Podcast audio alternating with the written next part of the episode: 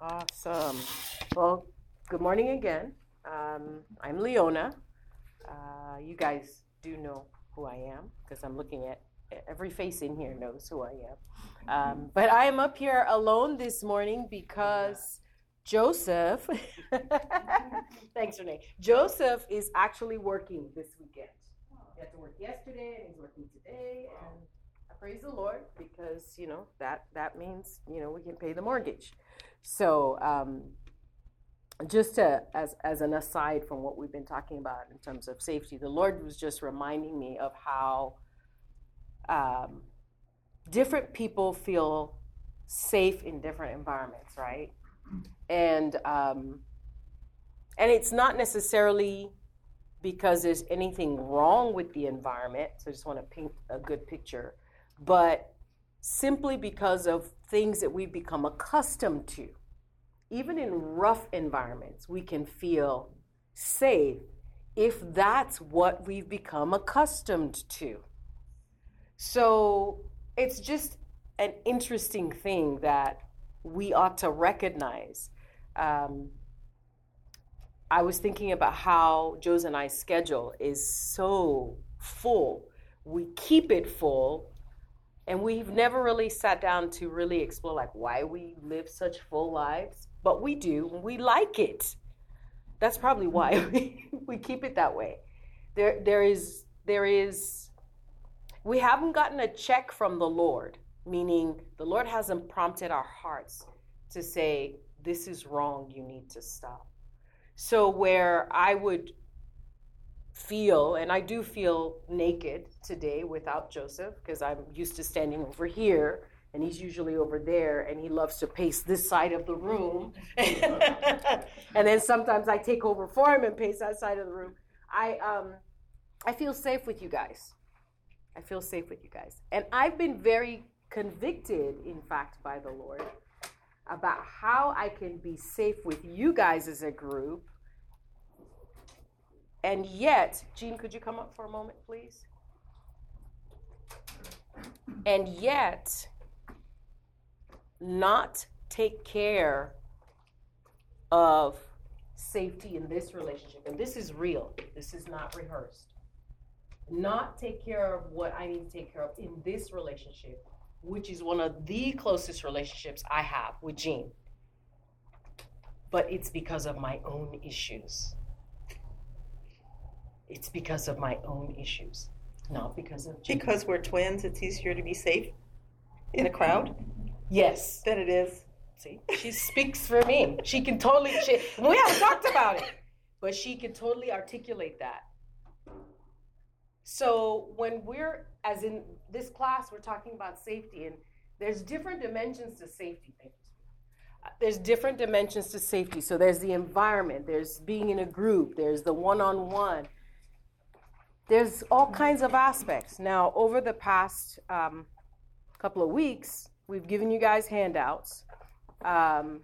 We've talked about the safe relationship tree rings. We've talked about list of character traits to be that we can express or demonstrate in our relationships. And this class is not just about safety in a husband and wife or relationship. It's about just being a safe person. So every example that we use is not necessarily just intended to be marital.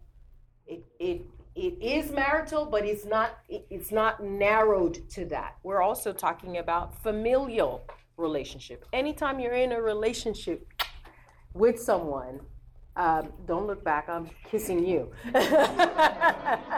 On purpose. I'll call you out, girl.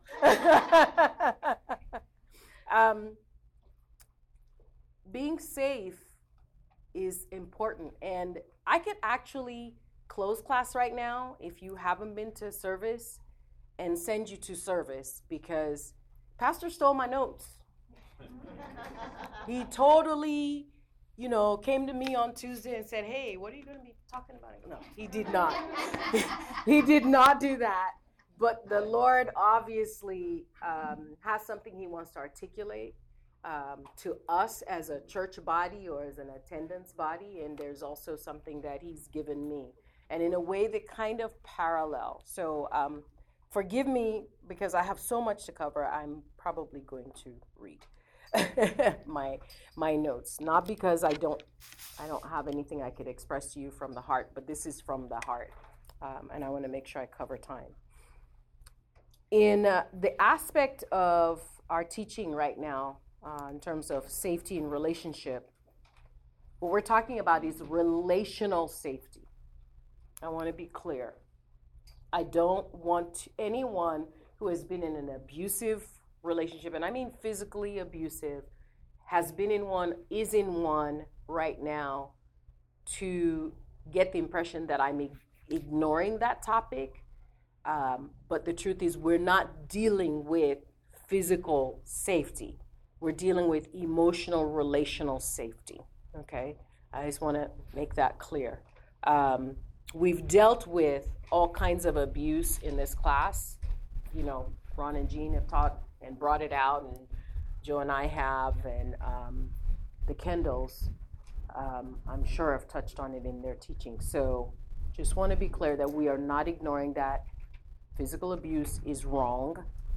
I don't care if it's a woman beating up the man, or a woman beating up another woman, or a man beating up another man, or, you know, it just in terms of a relationship, especially intimacy, a man beating up a woman, it's not right, okay, in God's economy. So in this aspect of our teaching, we're focusing on relational safety, and we're dealing rather specifically with the truth that God is himself safe. Last week, we talked about the character traits of Jesus that we would need to emulate. And the first thing we talked about was compassion. And then the second thing we talked about was his servant attitude. We know that without a doubt, his servant attitude is demonstrated by his willingness to leave the Father and the Holy Spirit and to take on human flesh. John 1:1, and I have just fallen in love with this version of the Bible that I have on my phone called the BBE. So I'm going to read it to you. And if we run late because I'm reading scripture, amen. Okay. It says, most Christians who've been Christians for a long time know John 1. You could almost recite it, right, in your sleep, whatever version of the Bible you use, but I'm going to read this one to you. It's called the Bible in Basic English. From the first, he was the Word, and the Word was in relation with God and was God. This Word was from the first in relation with God. So it's relational. All things came into existence through him, and without him, nothing was. What came into existence in him was life, and the life was the light of men. Just very refreshing to me. John 1:10 reads, he was in the world which came into being through him, but the world had no knowledge of him. The King James says, the world knew him not. World didn't even know him. He made the world. He's in the world. And the very world of people that he created are like, is there a fly in the room? What's going on? What's that sound? I don't know what that is. And it was Jesus. I don't know that you could feel any more alone if you put yourself in Jesus, in that. As a human being, because he was fully God and fully man, or fully man and fully God.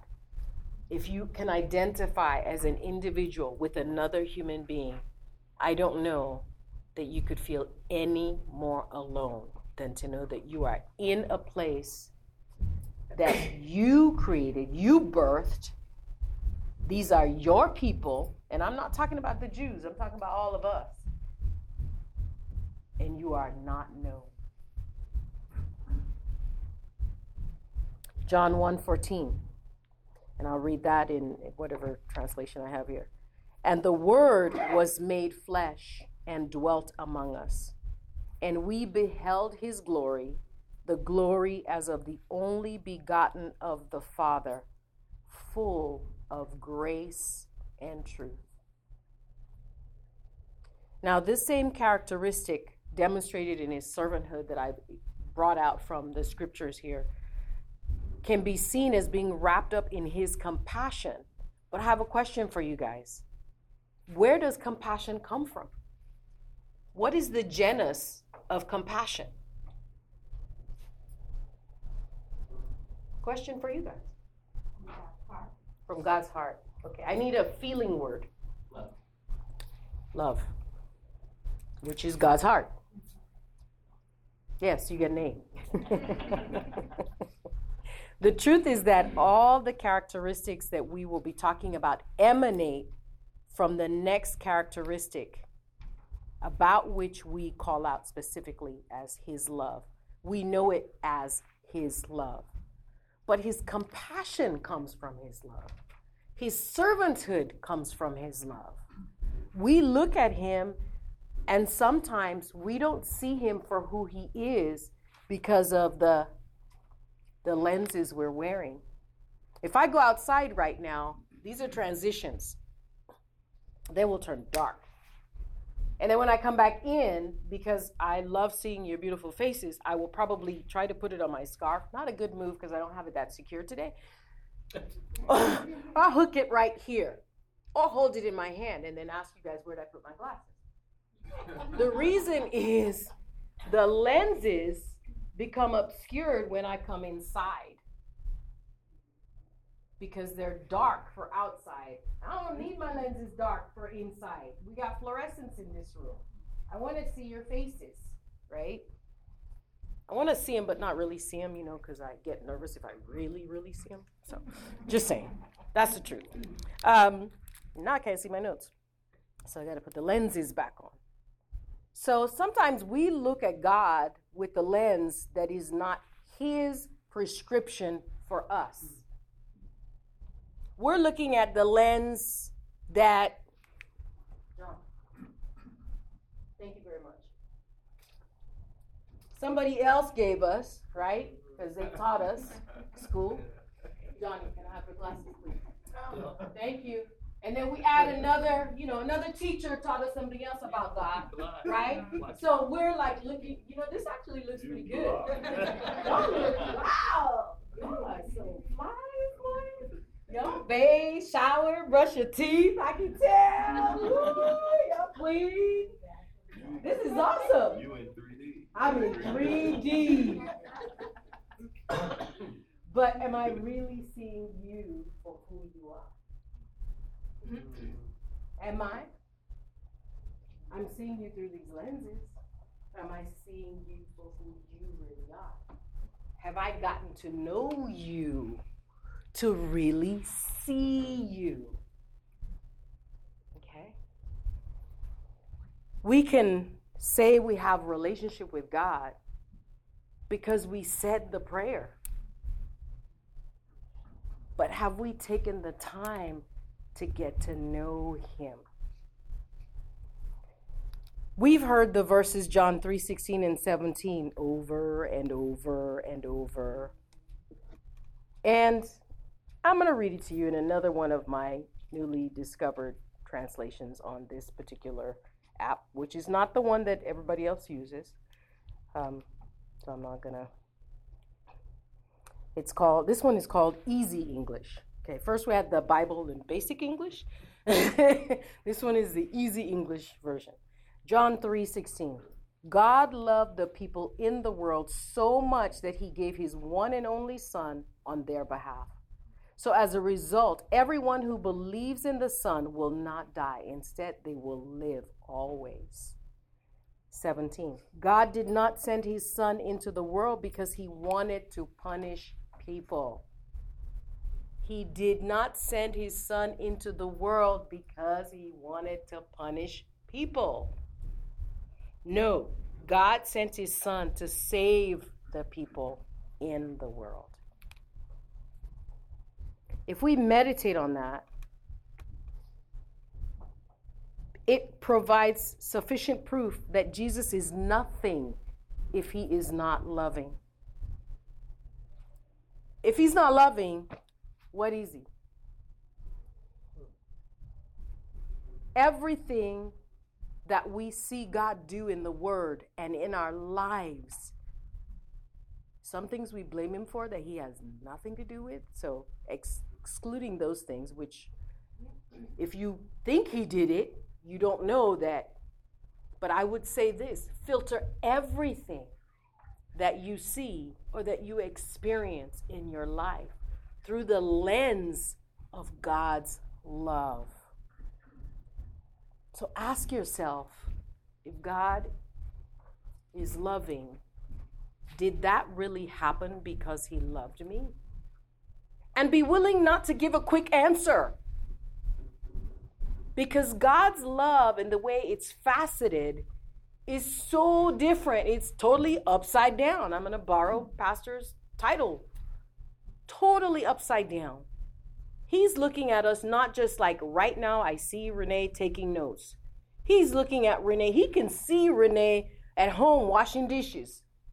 He can see Renee driving to work. He can see Renee's interaction with her boss next week, in 3 weeks. He can see Johnny and Renee, sorry guys, walking Ramaya down the aisle for whenever Ramaya's ready. He can see that. I didn't say tomorrow. I didn't say tomorrow. I didn't even say next year. I didn't say 10 years from now. But he sees that, and he sees us in context. So we need to be sure that when we ask God, is that you? Did that come from you? That we are willing to just kind of just be at peace and not quickly fill in, yes, God did that to me, or yes, it is God, or no, it isn't God, because God does his stuff his own way. And this word, knowing this word and seeing the fingerprint of his pattern in the lives of others, in the lives of Israel as a nation, is what's going to show us how loving he is. When you look back, I can't get over this. He is just too much.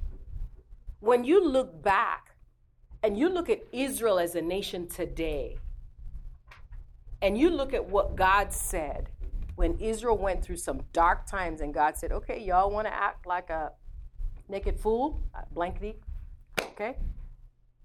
Like fools? Okay. You choose. You choose. But there, as Ron always reminds us, there are consequences to what you choose. So I'm picking on Israel for a moment. But while I'm picking on Israel, everyone who has a phone, please pull out your phone.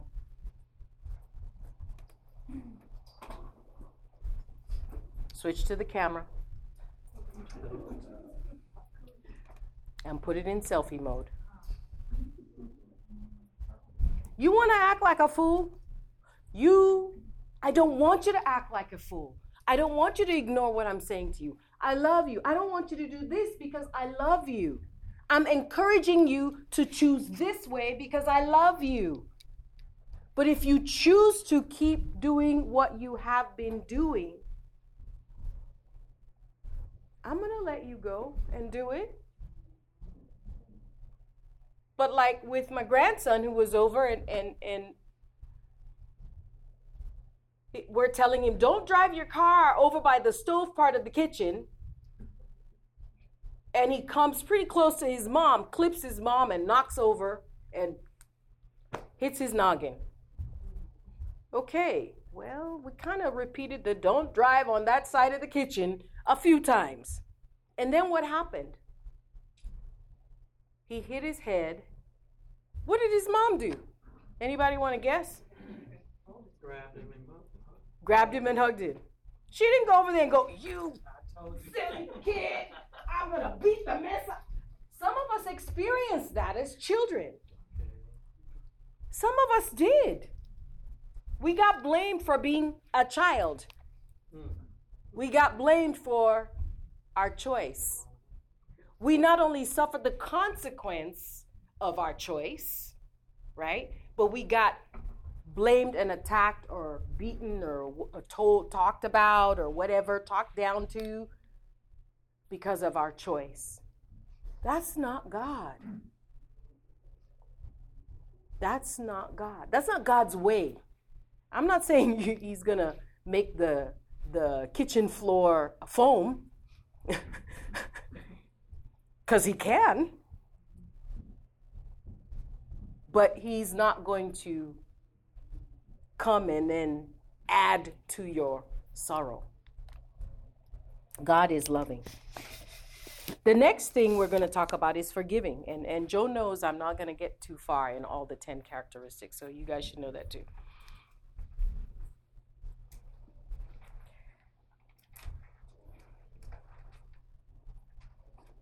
Again, I'm tempted to ask you, what is the precursor for being forgiving? What is the precursor for forgiving? Have you guys seen that commercial where the kids say, thank you for giving? I think it started running in November. Or at least I paid attention in November because it was Thanksgiving. And every time I would hear it, I would hear, thank you for forgiving. That's what I heard. But you guys have all heard about how my perception is a little different sometimes. And I hope all of our perceptions are different. I believe there's a reason I was hearing, thank you for forgiving. It's actually a Walgreens ad. Because Walgreens is trying to encourage you to keep shopping with them. Walgreens makes markup on every item on their shelves. They're one of my favorite businesses. I read some business books sometimes, and I like their way of thinking.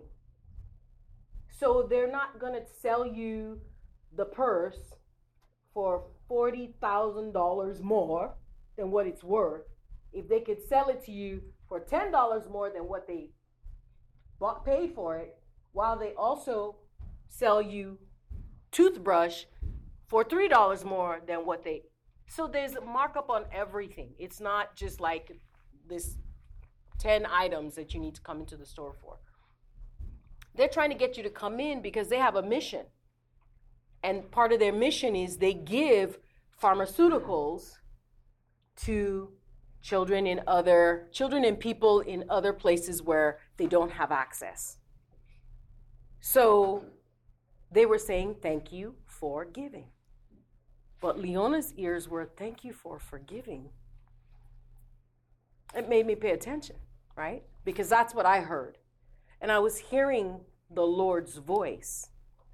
Well, there's a reason I was hearing the Lord's voice. And I'm going to share a testimony that people in my small group have heard me. But I'm going to read it to you from the day that it originally hit me like a ton of bricks. The Lord was challenging me to go to another level in my own forgiveness.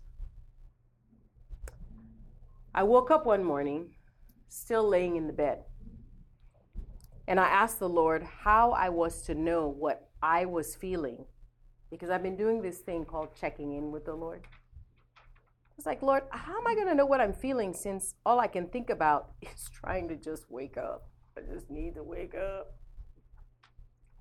I can't think of what I'm feeling. I don't know what I'm feeling. And most of my life, I've lived that way, not knowing what I was feeling. And he immediately went to something. He pointed out a photo that I had been shown of a family that I had kind of grown up with. It was sent to us by another family friend, had shared the photo, if you will. And the Lord went right to that photo.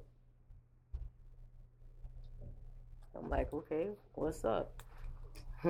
He asked me, Leona, what do you feel in relationship to one of those persons in the photo? And that's what he heard from me, was silence. I really had no response. So I asked him, Lord, reveal to me how I'm feeling. Sometimes that's prayer, guys, by the way. It's not our Father who art in heaven. I'm going to monologue for the next 15 minutes. And if you don't speak, that's okay. Amen. That's how we've been taught to pray. I said, Lord, show me what am I feeling concerning this person? It was actually, the one person was someone that as an older child had actually molested me. And when I looked at that person's photo, I felt nothing.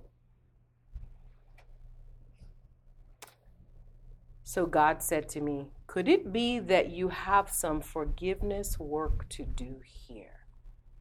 Excuse me? Phone, selfie mode. Are you talking to me? I have some forgiveness. It stunned me. But right as that thought was coming, I had to jump out of bed because I had an appointment. So I needed to head out. So the Lord and I continued the dialogue as I was driving. I'm thinking, I must have forgiven this person, because I had to deal with this whole issue. It came up when I was 40. I'm not 40 anymore. That was a long time ago. A whole bunch of things hit me at that time. This was one of them.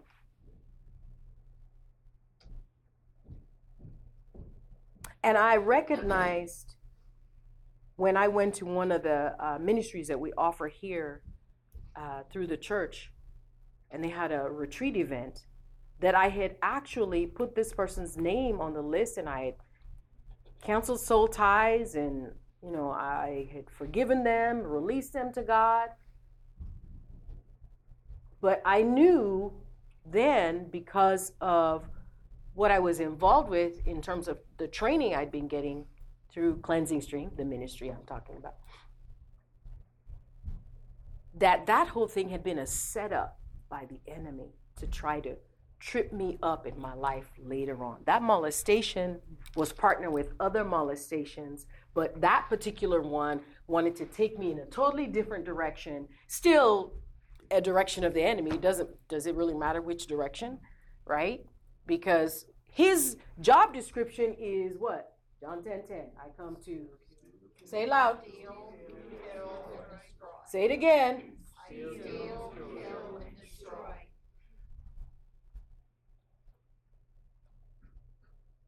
That was his MO, his modus operandi, for those of us who watch police shows. Always looking for the MO. Look for the MO when things happen in your life. Look for the MO. Not the individual's MO, but what's going on in heaven? Whose MO might this actually fulfill? Would this be God's MO? Or would this be the enemy's MO? Use that as a filter test. Again, you can only judge it sometimes in light of that particular moment. But know that whatever happens in our life, the enemy wants to use it for his own benefit, right? Not for God's purpose. God knows how to take us from what the enemy's trajectory is and straighten things out so that it ends up. If we say yes to Jesus, and I mean really yes, to work out for God's purpose, but God's purpose is never selfish. God's purpose is for us. It's not for him. He doesn't get anything from it. I mean, yeah, he does dance, heaven says. He rejoices with dancing. Zephaniah lifts up his skirt, like I've got a skirt on today, and people are reeling. God doesn't wear a skirt. Yeah, God is a spirit. He's not a man. And he's not a woman either. Just saying.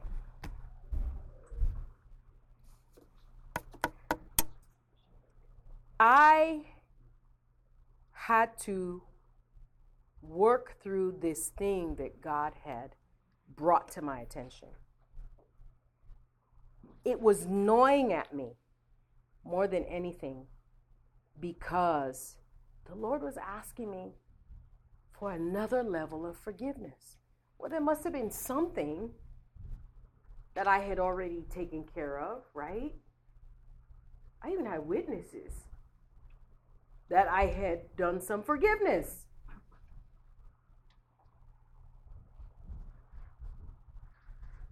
What I was challenged with was this. Had I gone through the pain, the anger of being molested yet again without coming through and fully releasing that person to God?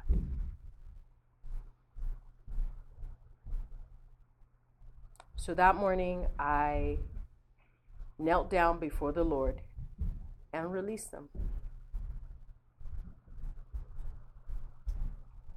What God showed me through that process was that I had walled off a part of my heart somehow, using that past experience and the way I had handled it as a shield.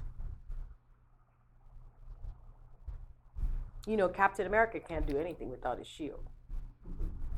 He may have muscles, but that shield is like, you know.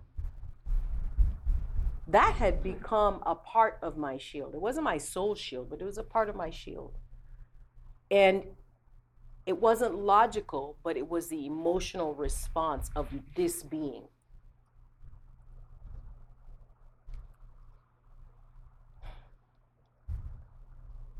We get hurt in relationships. There's no way around it.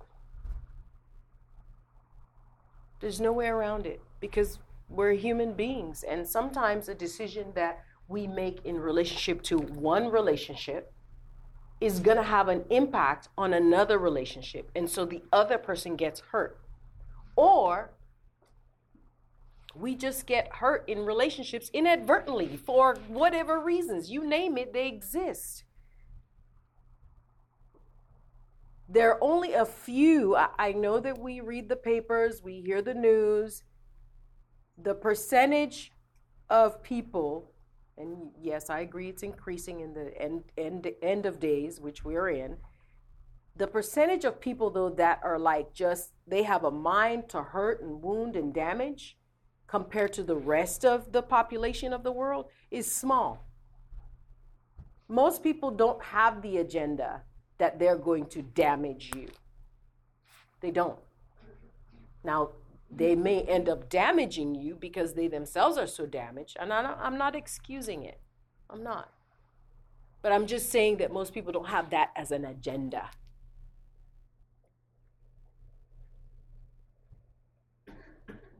We may have a hard time forgiving because we are so hurt.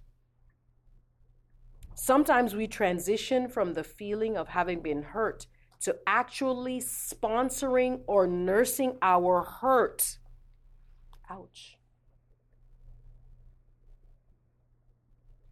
If I had a puppet and I knew how to do a puppet show, I would have my puppet would be my hurt. And I nurse it and I take care of it and I cover it, protect it, and I add to it. Every other experience in life that I have goes, and that's the food that I feed that hurt, and that hurt becomes my identity. But that's not who God made me. He didn't make me to wear the identity of my hurt or my wounds. He wants me whole so that my hurt can be healed. And he can see my face and I can see his face and you can see me, or at least begin to see me, because sometimes the hurt is so big, you're like, I can't even begin to see who you really are. Wow.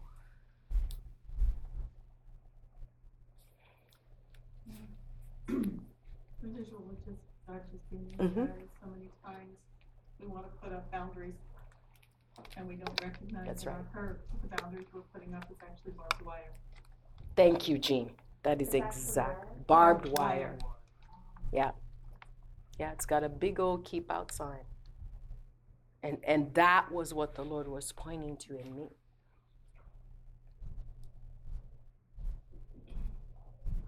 Sometimes we've been hurt by organizations or in organizations, right?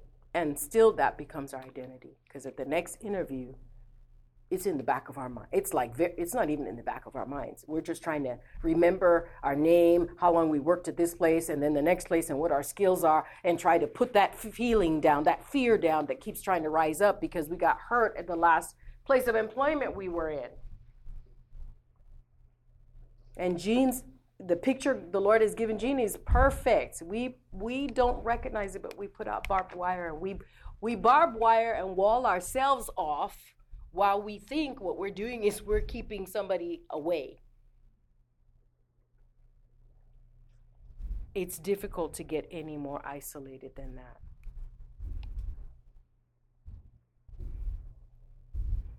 Yes, people have wounded us. Some people have molested us, beat us. Some of us have been in hit and runs. Some of us have been robbed.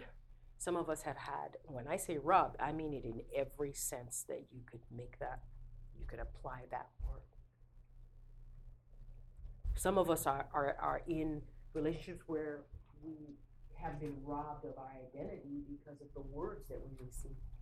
And sometimes it's the physical things that we own. Sometimes it's just being constantly being put down. But God's love. And what Jean points out is that there is such a fine line between healthy boundaries, because we do still need boundaries. God doesn't say, okay, Leona, you've been so molested and whatever, and I mean molestation in all levels, like words, deeds, attacked. You should just be friends with everybody. God knows how he made us.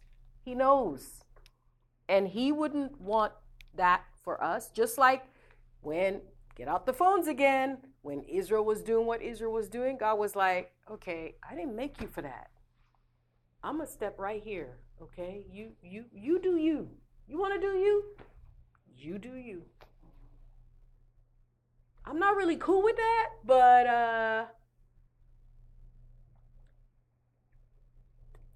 what can I do? I've done and shared everything I know to share. So, okay, I love you, though. I'm going to let you do you, but I love you.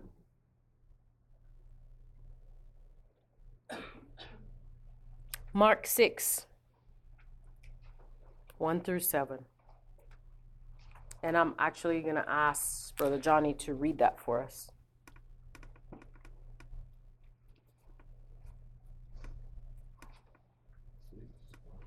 Mm-hmm.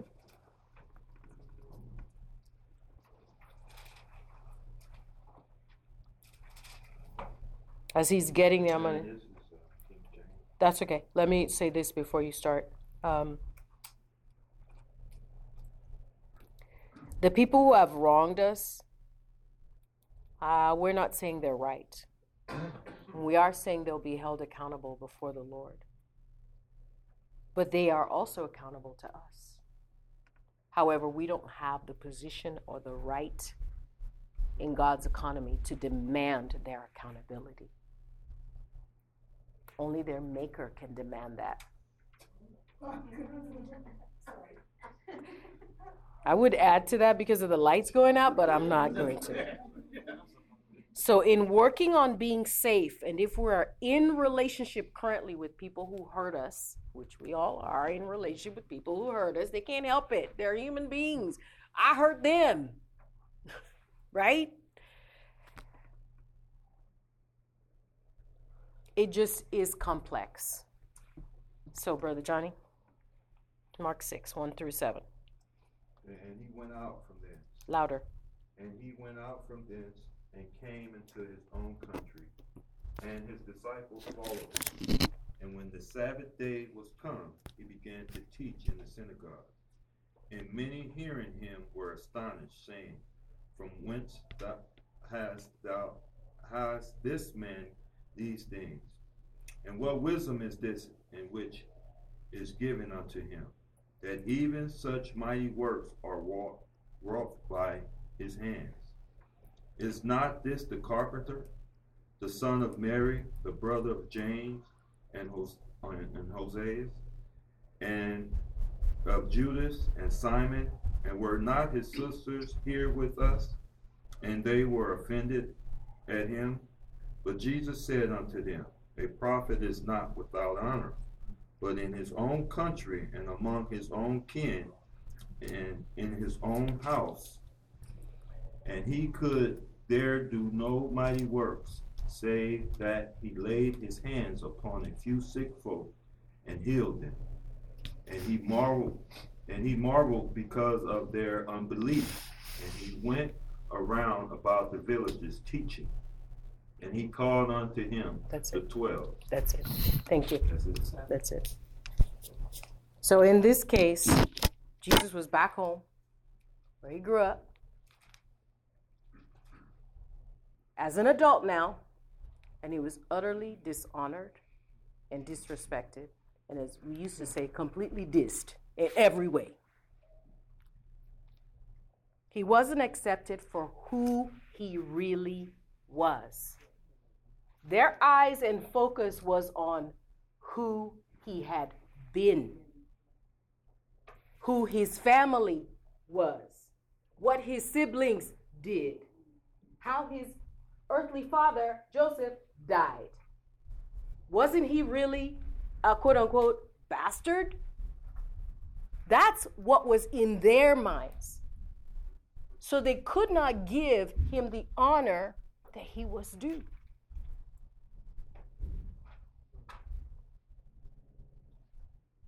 Because they'd already judged him. Jesus, however, chose not to hold a grudge. Just imagine, think about it. You go back to where you're from, your hood, whatever your hood is, and you're around maybe the peers you went to elementary school with. They're all adults, you're an adult, and like Pastor's example, I'm telling you, Pastor borrowed my notes. Actually, I didn't have the notes before Pastor. I didn't talk to him on Tuesday about what I'm teaching, and I had my own notes, and I came to service last night, and I'm like, ooh, thank you, Jesus. Pastor used an example of a reunion in his sermon. I'm not going to spoil it, because you may not have been to service, but imagine you're in this mini reunion, and you are being dissed, because all they can see is how you were when you had the two front teeth were missing, or you didn't, your mom didn't put your hair in the latest hairstyle, or you didn't have the latest clothes because your family couldn't afford it. That's all they see. But Jesus was in that same situation, and he chose not to hold a grudge. He didn't take any offense. He went around the other parts of town, and he taught. And then right after that, he dispatched the disciples. Because maybe they'll receive the word from the disciples if they can't receive it from me. He stepped back out of, fill in the blank. How'd he step back? Out of love. But he chose not to hold a grudge. How difficult would that be for us to extend forgiveness to the people we live with, people who think they completely understand everything that we are, or everything that we're dealing with, or everything we've dealt with, when we ourselves are still growing and being sanctified. We don't even understand. I thought I had completely forgiven and released this person. And I had, for that season, when I say I had done it based on what I knew to do and what I had available and where the Lord wanted me to be at that time. The Lord does not give us any more than we can handle. So sometimes the things that we have been given are not from the Lord. Just putting a plug in. I just keep putting these plugs in for Jesus, because we don't necessarily see with the right lens, and so sometimes we're given things that are overwhelming. But what we need to keep checking in is, what God, what is your intention through this? I can't change what has happened, but what is your intention through this? But sometimes when God brings you something and you need to take care because it's been brought to you, don't you think that if He brought it to you, He's going to take you through it? Well, that's the point. If He brought it, like He brought to me, I wasn't in a damaging situation and remembering what this person had done to me. I was innocently in my house and I got a picture. He brought that at that time because He was ready for me, because He knew I was ready, right, to walk me through what I needed to walk through so that I could do a deeper level of forgiveness. And quite frankly, it wasn't so much, it's not so much in this case about forgiving this person. It's about recognizing I had built a barbed wire around myself. But I couldn't have seen the barbed wire without being asked the question the Lord was asking me relative to forgiveness. Do you see where I'm coming from? See, He was drawing a heart around that thing the whole time. So I'm thinking it's about the person. And so I'm asking myself, well, Lord, I'm pretty sure I did that when I was 40, when all that, the sky was falling in my life. And then, when I went to Cleansing Stream, we kind of took care of some things. And He wasn't taking my, okay, here are my list of excuses and reasons why I shouldn't have to do this, again, in case, you want me to do it again. He's like, okay, it's all right. But it wasn't until I said, okay, but Lord, if you need me to, if not only you need me, He doesn't need me to do anything. If you are asking me, inviting me to look at this, I need to look at this. So God, before you, on my knees, God, I release this person. I give them over to you. If there's anything that I've been holding in my heart that I didn't even see against this individual, God, I release them. I give them to you because I don't want to keep them from having a deep relationship with you. They'll never come to me and say, I'm sorry. The situation is such that they can't. They literally cannot. So I have to be willing to release them knowing that they cannot. And so I just release them to you. Now, I acknowledge that what they've done is not right. I'm not saying, all right, I'm going to esteem people over myself. And so, they better than I am. And so, they got it going on because now they're in the ministry and, no, that's not, it's not about time to put Leona down further. It's about, God, I'm giving them to you. I need to, if I did it before and I didn't do it thoroughly, I'm just going to give them to you again, because I know you don't mind. You brought this to me. And so I release them. I bless them to prosper, to have everything that you desire for them to know you well, deeply, for them to grow. Prosper them, Lord. Amen. And when I did that, thank you. When I did that, the Lord said, okay, so now let's deal with the walls around. Walls? What are you doing? What walls? What you talking about, God?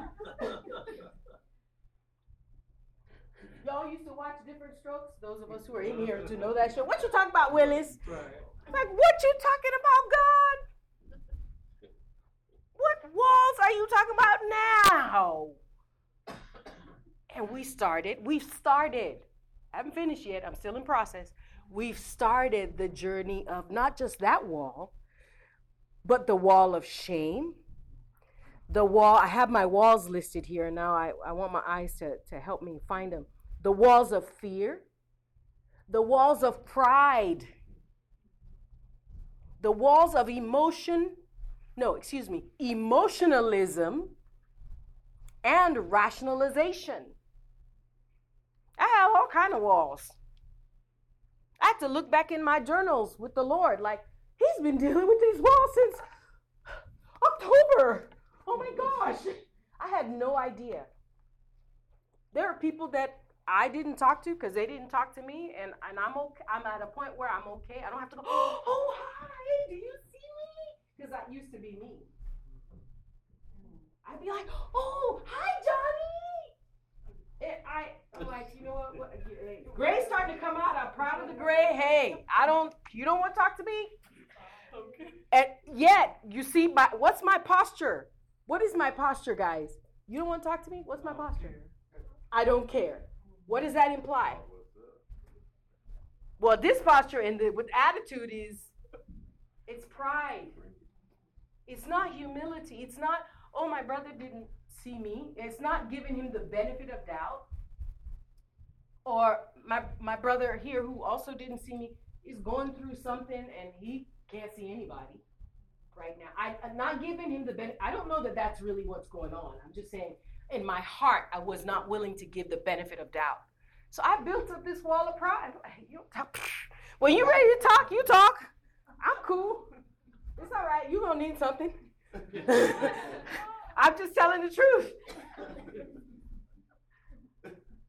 And then the Lord was like, okay, so they don't talk to you. You have no right to not acknowledge them, even if they don't acknowledge you back. Like, is that fair? Is that really fair? Okay, let's put God on blast. God is not fair. Let me just tell you, he is not fair.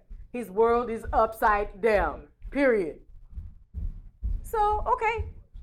So I greet them when I recognize I can. Now, I don't want to interrupt people to greet them. And in that, the Lord showed me that was my own wall. I was protecting myself from being hurt because I wasn't received. So then the question is, have I really got over not being seen? That shows that the hurt is still there. I still want to be seen, and it's okay. We are all in process.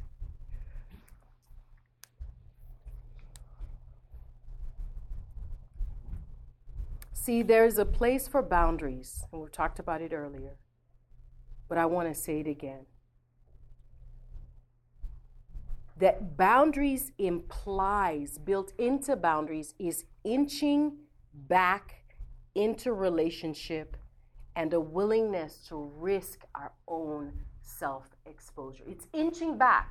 It's not, I would jump if I could, but my knees and my feet won't allow me to do that demonstration. So forgive me. It's not jumping back in and going, here I am. It's there's care, that there's some level of self-care. That scripture, Pastor, is marked on in Philippians 2. Esteem others above yourself, but you still need to esteem yourself. There is value in who you are. We're not saying sorry, I stepped on you. You're not a bug. It's not a bug's life. Okay? So it's inching. That's what it implies. As we inch and we risk self-exposure again, we do it without necessarily giving the other person license to be, again, physically or verbally or emotionally abusive. But then again, that means that we don't have that right either. That person who, the way that they are is they don't see you until they see you, that I was taking offense at and building my wall of pride, like, you want to talk to me? I ain't talking to you. I may see you all the time, but, you don't see me. I don't see you. It's all right. I still got my 5'1". I'm so proud of being 5'1". I still got my 5'1". See, it doesn't give us a right.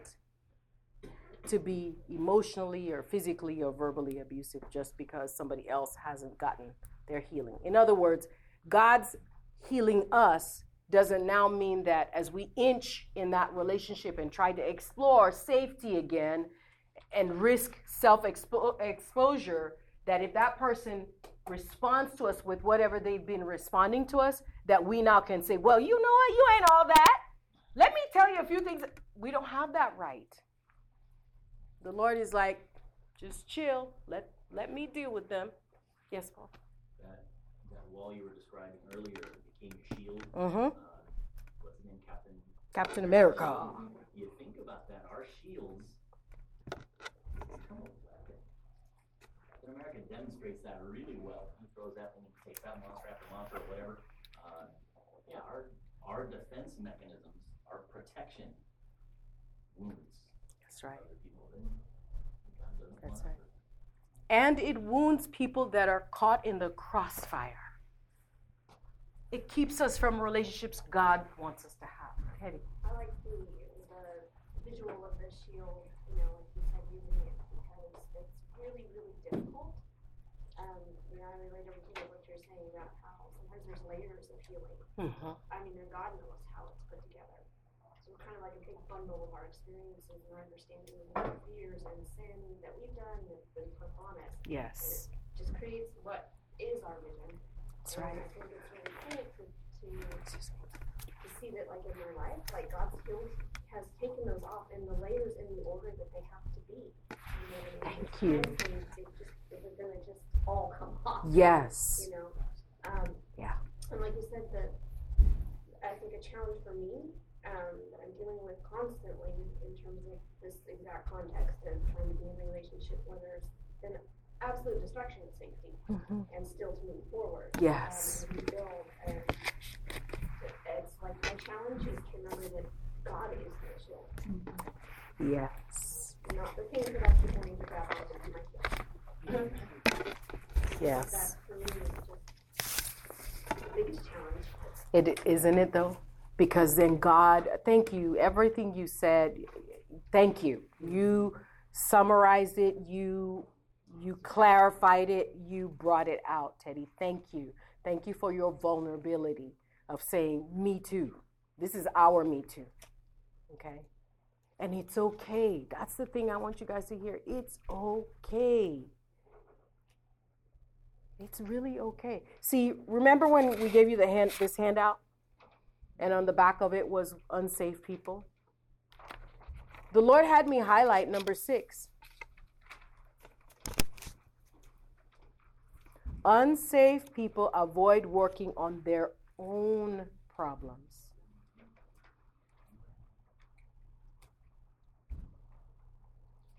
And dealing with them. We know how well to see very clearly. We have the prescription for everyone else's challenge, right? We can read the psych books or watch the. I still love police shows, or Dr. Phil, exactly, or Oprah, and see what everyone else in our family is dealing with, right? You know, Auntie so and so and cousin and. Yep. Mama, big mama, what their issues are. But when God says, okay, yes, okay, you got it. You're right. Okay, so then when he asks that next question of, okay, so how has that impacted you? We're like, oh, I got someplace to go. Yeah. Don't you have scripture for me to read, Lord? I'm behind on my scripture reading. I promised to read this Bible in a year. That is relationship with God. Because, yes, you can read the scripture, but if he halts you in the middle of a verse and says, okay, so how is that working for you? Where are you in this? What you talking about? I'm in Numbers. God, what you talking about? That's relationship. When Holy Spirit tells us to pause, because he knows he's there with the bear hug ready. He's already present. And he's wanting you to go ahead and take that seat on his lap so he can heal you another level. He's not doing it so that you can walk through all and see it in technicolor and the pain of, no, that's not how he operates. He's loving. He's also committed to you. That's our next characteristic. Everything he does purposely because of his commitment. He so loved that he gave his only begotten son. Why would you give your only begotten son to some people that are not committed to you?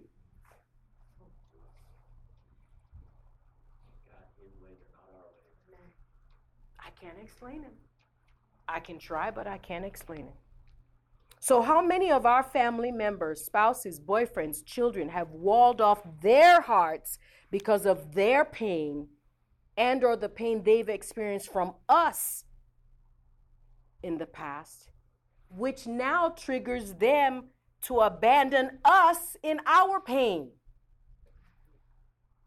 which in turn triggers us to feel rejected? You see the wheel? It's be different words on this wheel, right? But it just, how many in our own sphere of influence, in our own circle, have actually suffered and see through the lens that God didn't make for them, and they're kind of caught up in that. That God is calling us to recognize. See, being safe. Safety in relationships requires us to also become safe. And that's all we really can be responsible for. We become safe. And we first become safe in the context of our relationship with the Lord.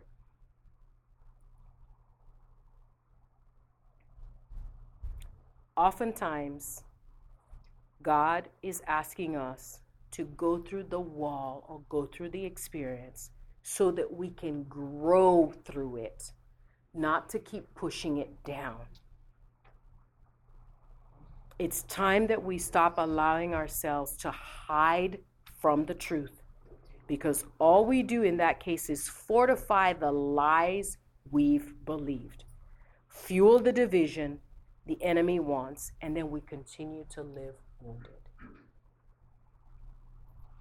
So, I preached at you guys today.